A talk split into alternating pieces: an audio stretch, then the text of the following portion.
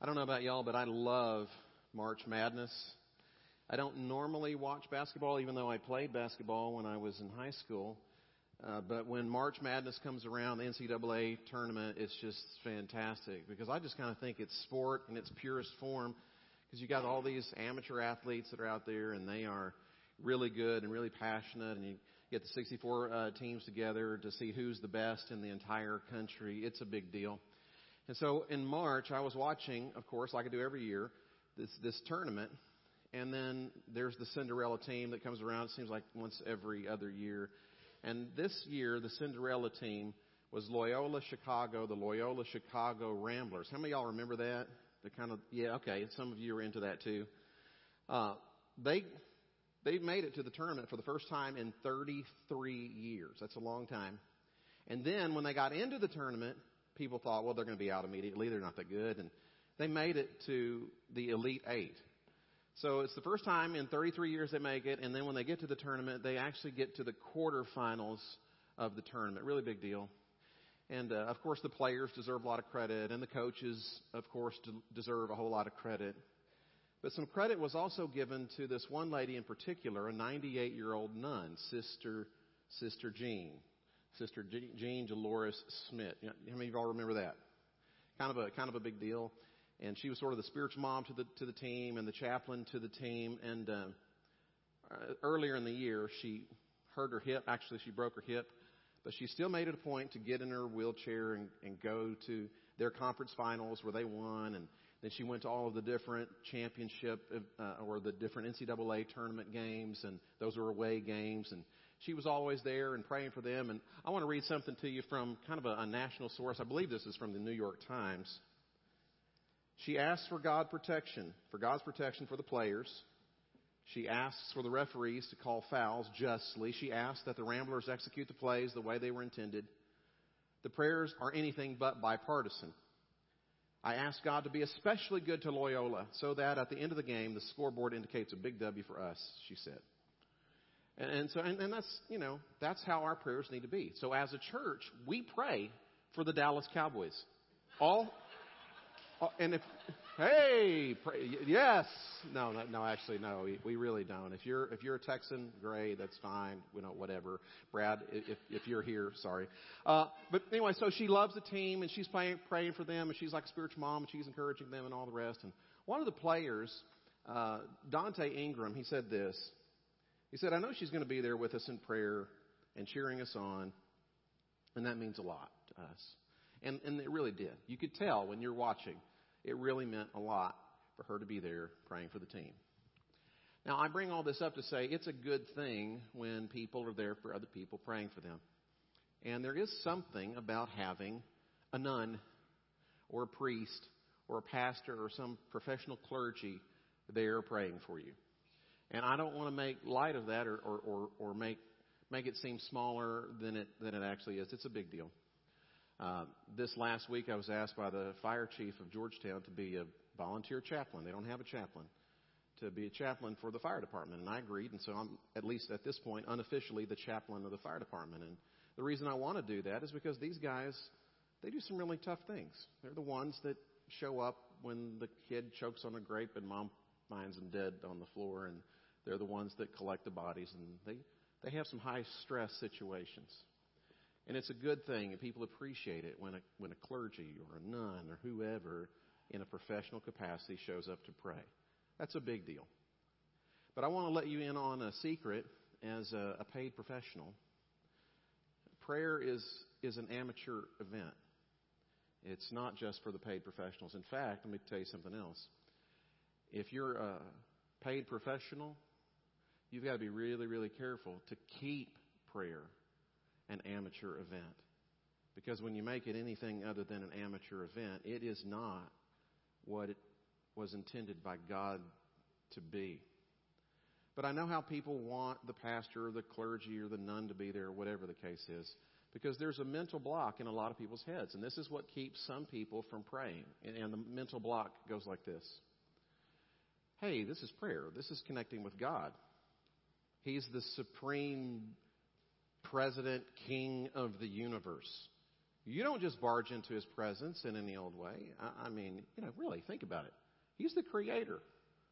You don't just come whenever you feel like it and do whatever you want to do and say what you want to say and come anytime you want because that's just not how it's done. If you go to the president, you make an appointment and you are dressed up in a certain way and there's certain protocol and expectations that need to be met in advance and there's there's got to be a right way and a wrong way to pray.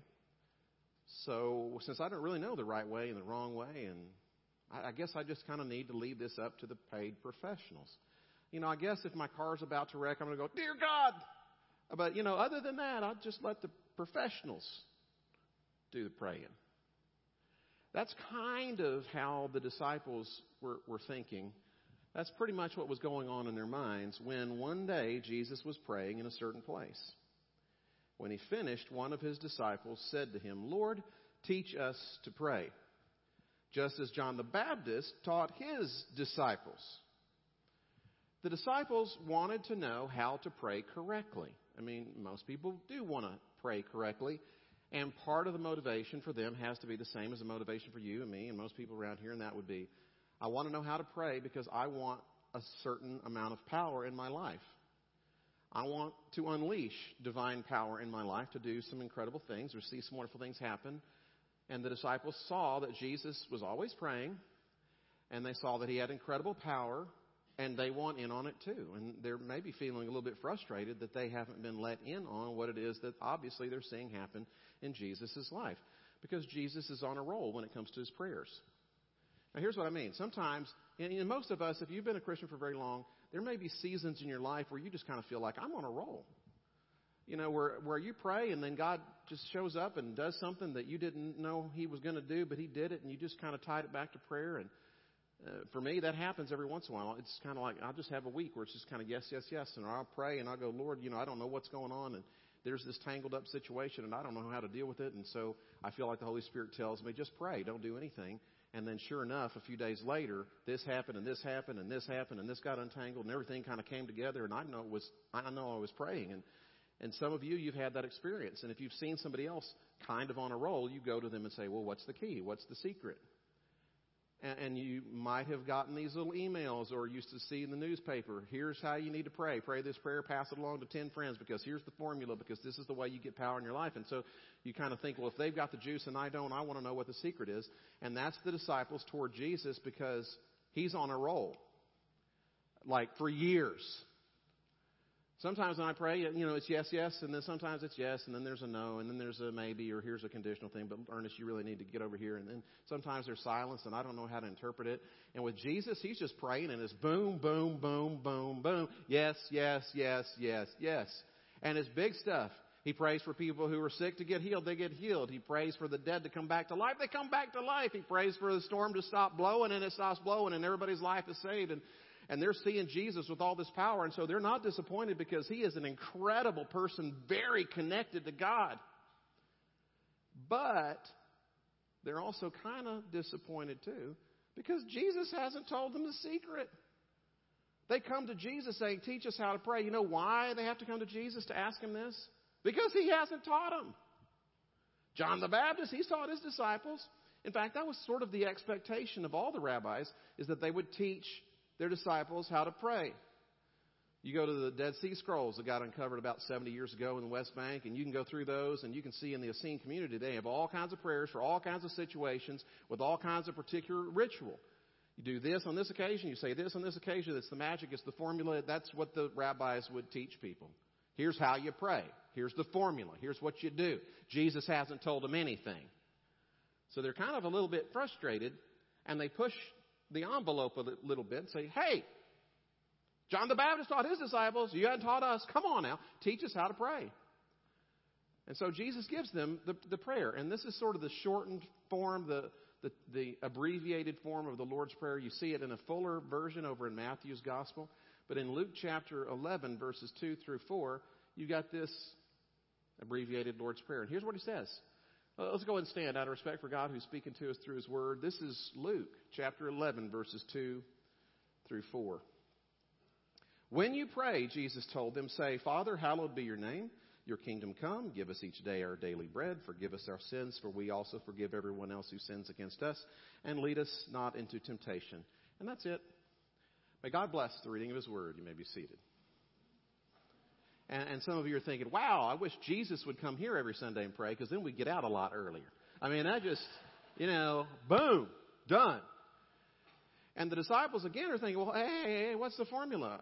Uh, what's, I mean, that's, that's kind of brief and almost as if he anticipates the pushback. That's too simple. That's too plain. That's too straight. That's too short. I mean, that's it. In response to obviously how they would have responded in their culture, Jesus tells a couple of parables. And uh, here's the first parable that he tells. Suppose one of you has a friend and he goes to him at midnight and says, Friend, lend me three loaves of bread. Because a friend of mine on a journey has come to me, and I have nothing to set before him. Then the one inside answers, Don't bother me. The door is already locked, and my children are with me in bed. I can't get up and give you anything.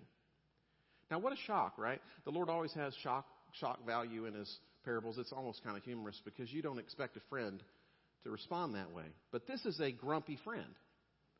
How many of you have a grumpy friend? All right. Now, don't raise your hands on this. How many of you live with your grumpy friend? Okay? I mean, it's okay. You can have a friend who's grumpy. This is a grumpy friend. Now, this isn't saying that God is like this. You're going to see this is sort of a parable of contrast.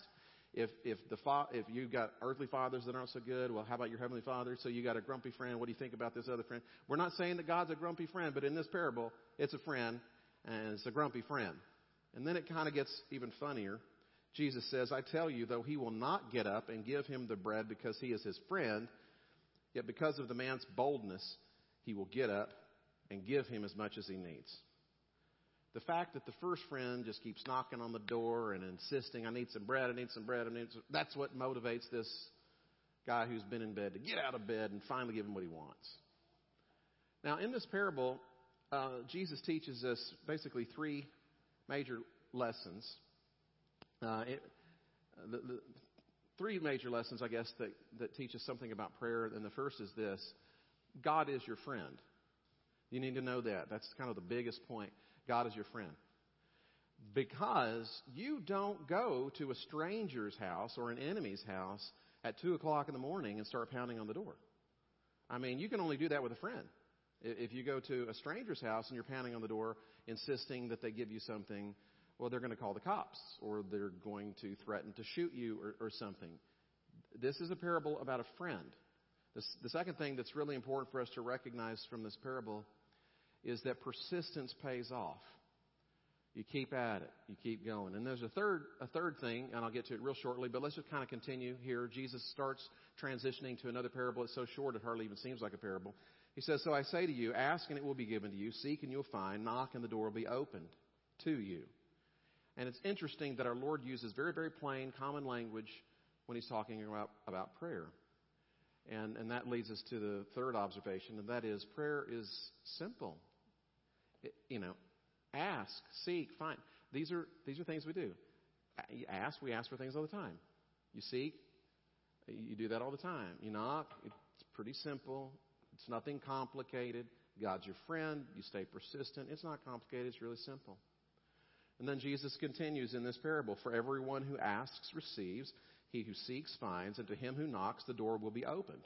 Which of you fathers, if your son asks for a fish, will give him a snake instead? Or if he asks for an egg, will give him a scorpion? If you then, though you are evil, know how to give good gifts to your children, how much more will your Father in heaven give the Holy Spirit to those who ask him? And again, the disciples, they just want to know, how do I pray correctly? That's just that, that was the that was in people's minds. Where, where, when do I do this? Where do I go? What's the formula? How do I approach all of this? Just, just tell me the rules. And Jesus doesn't tell them the rules. But they're saying, we want, we want the rules. And it's funny how even as Christians who ought to know better, we're still kind of looking for some of the rules. What are the unwritten rules? How, how do you do this? How long do you pray? And where do you pray? And what's the best position? And I heard about these three ministers who were kind of arguing with one another over the best position for prayer. Now, they were friends, but they were grumpy friends. And they're in one of these guys' offices, and um, there's somebody working on the telephone in the background. And one of the pastors says, Here's the way you do it. I always taught to pray, fold your hands, point to heaven, because that just kind of directs your heart toward God, because heaven's up and that's where He is, and this is the best way. And another one said, No, no, no. The only position worth its salt is getting down on your knees. It's a position of humility. And I like that. In our prayer room, if you ever go back there, we have a prayer room that people come to all throughout the week. And in the prayer room, there's a kneeling bench and there's a cross that's lit up. It's really cool. And I, I don't know, for me, it helps me. I like to be on my knees. But this next guy says, well, the only position worth its salt is to be prostrate, lay down with your face on the ground. It's a position of vulnerability before God. And this is when the telephone repairman kind of chimed in and said, well, the most powerful prayer I ever prayed was when I was hanging by my heels upside down from a telephone pole 40 feet above the ground.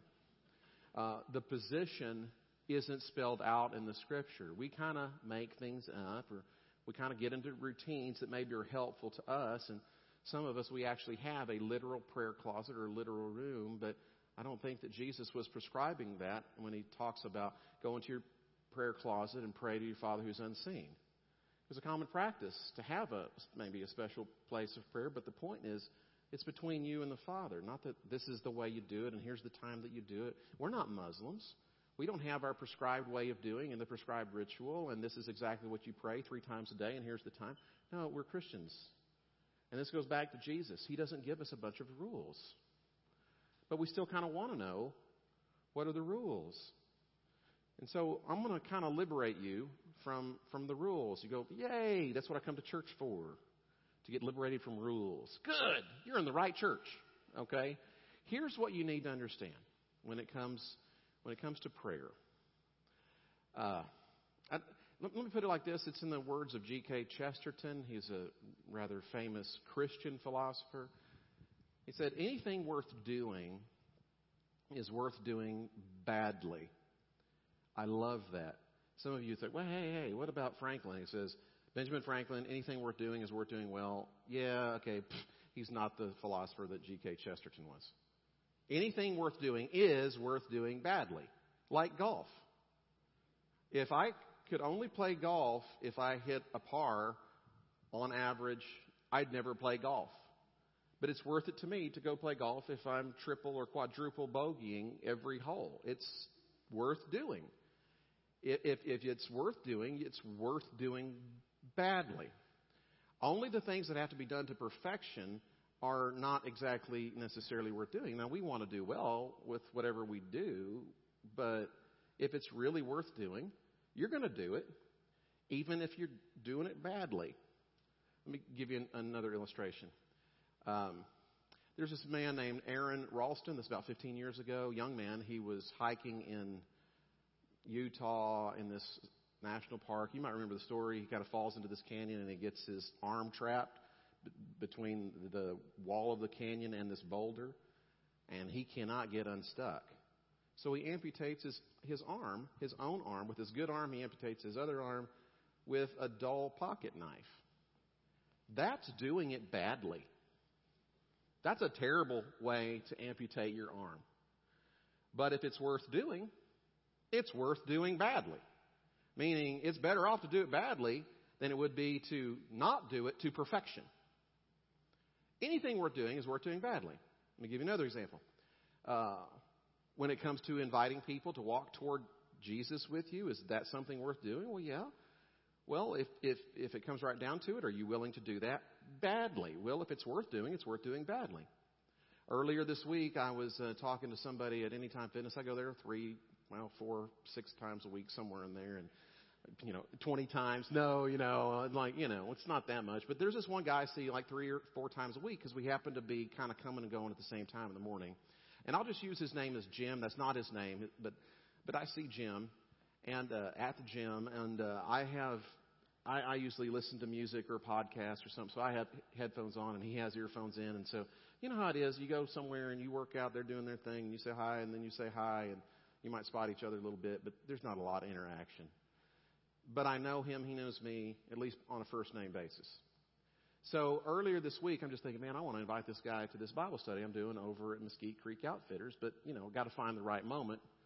And that's usually when they're about to start or when they're leaving. So he's about to leave, and I'm about to leave, and so I just I just ask him, and we never have a conversation. And I just I say, "Hey, Jim, have you ever thought about going to a, Bible study that's not at a church?" Like like what? And then we just start talking. I say, "Well, yeah, you know, I'm." He didn't even know what I do because I try not to let people know what I do because if people find out what I do, they don't want to have anything to do with me.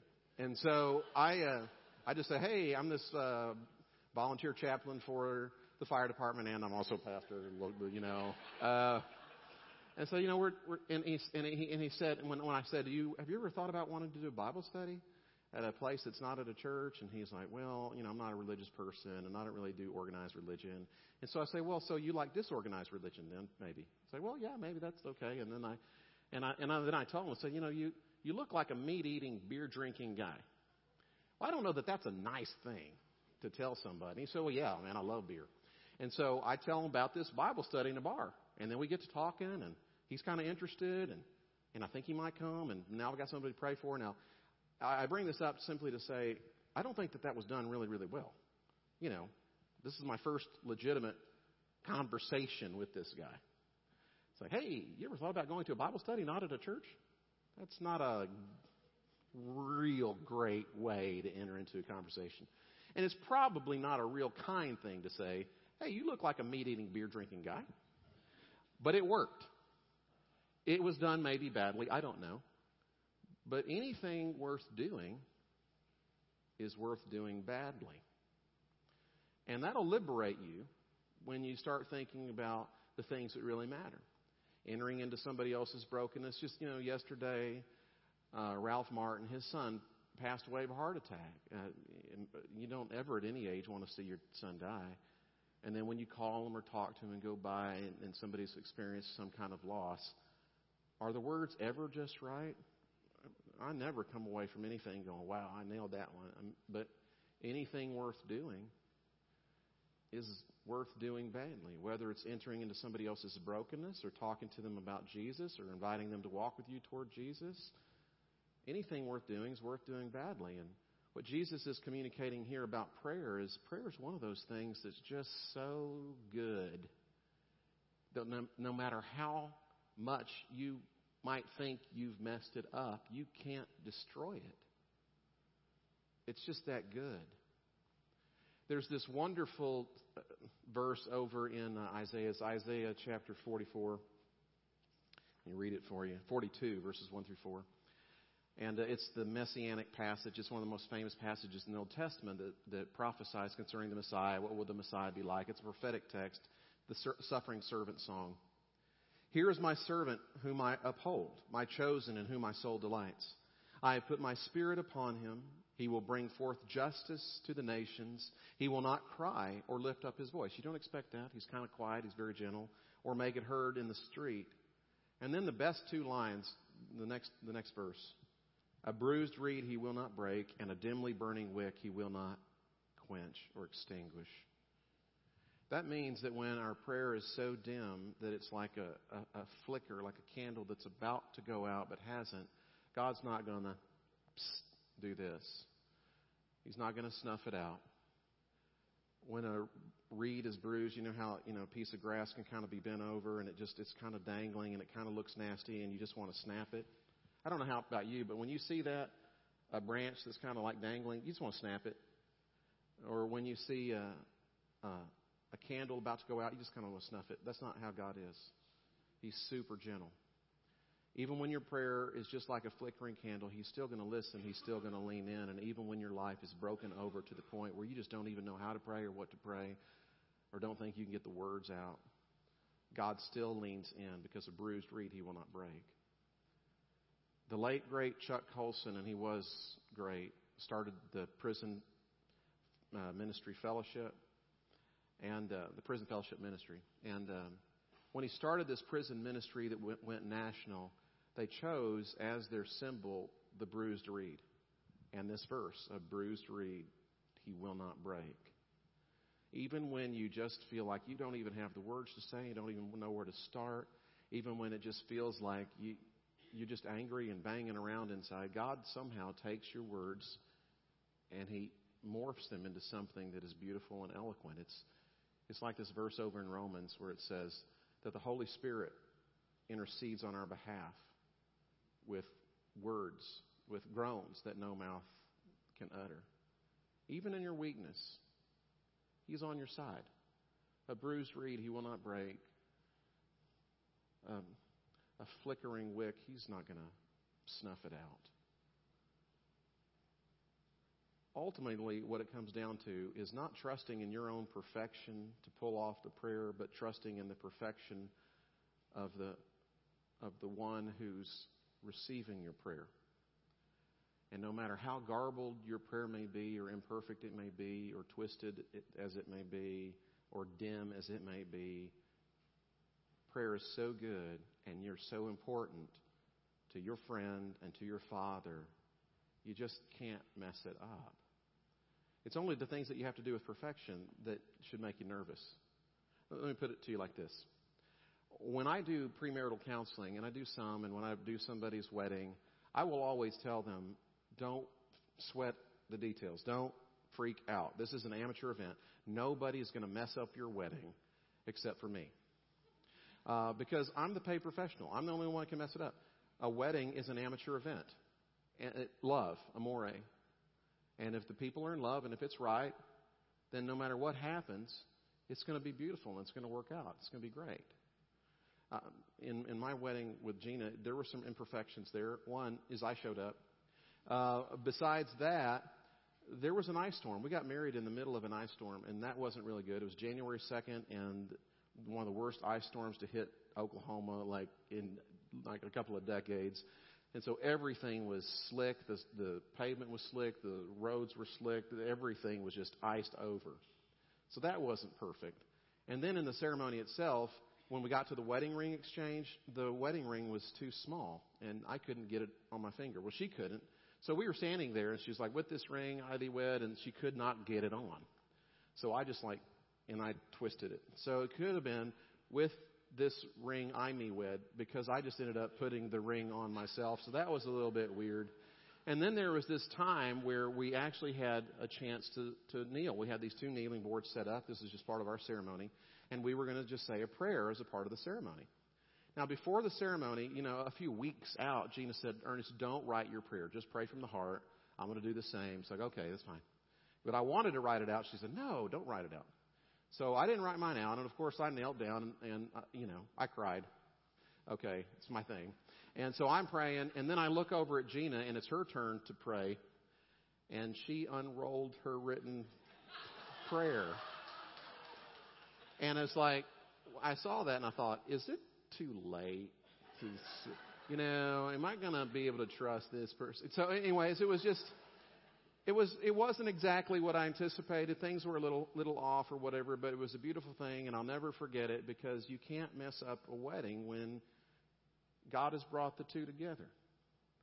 When love's in the middle of it, because it's an amateur event. And Jesus says, look, prayer's an amateur event.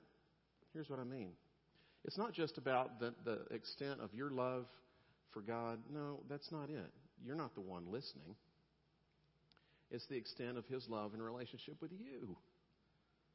And here's what you need to know He's your perfect friend, and He's your perfect father. He's not the grumpy neighbor, and He's not the, the father that withholds good things from his son or even gives him a snake when he asks for a piece of bread. Oh, and by the way, when it comes to the Father giving us bread, remember?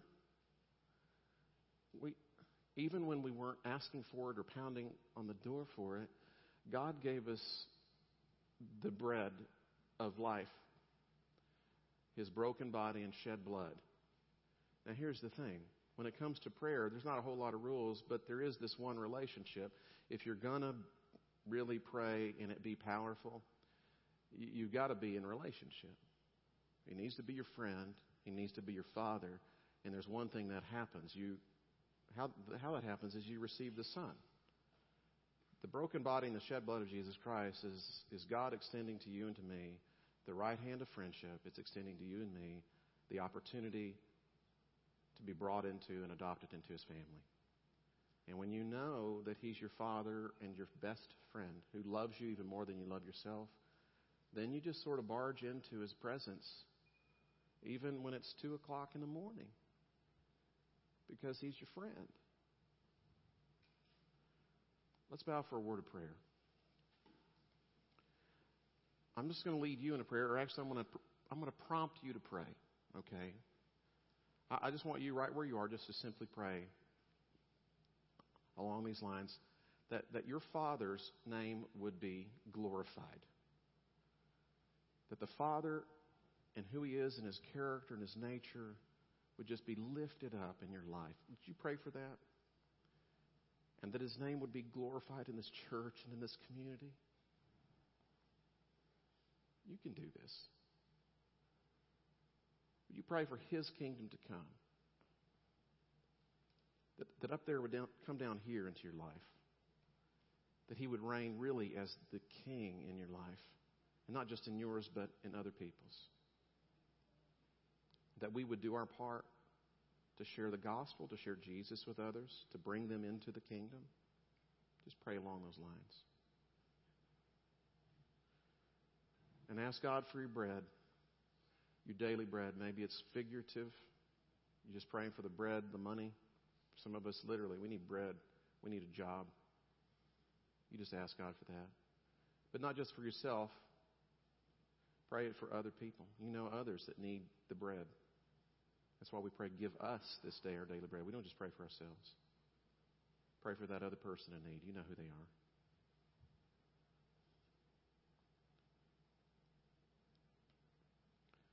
And then just ask the Lord to forgive you your sins.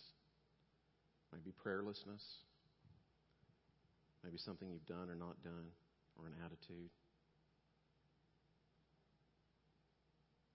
And ask God to help you to forgive that other person, and, and maybe you know exactly who that person is. And pray to the Lord that you would stand strong in Christ, that he, that, that he would not lead you into temptation, but actually you would do the other thing. You'd, you'd follow him where he goes into a life of righteousness. Just pray the Father that you become more and more like the Son in your character and your love.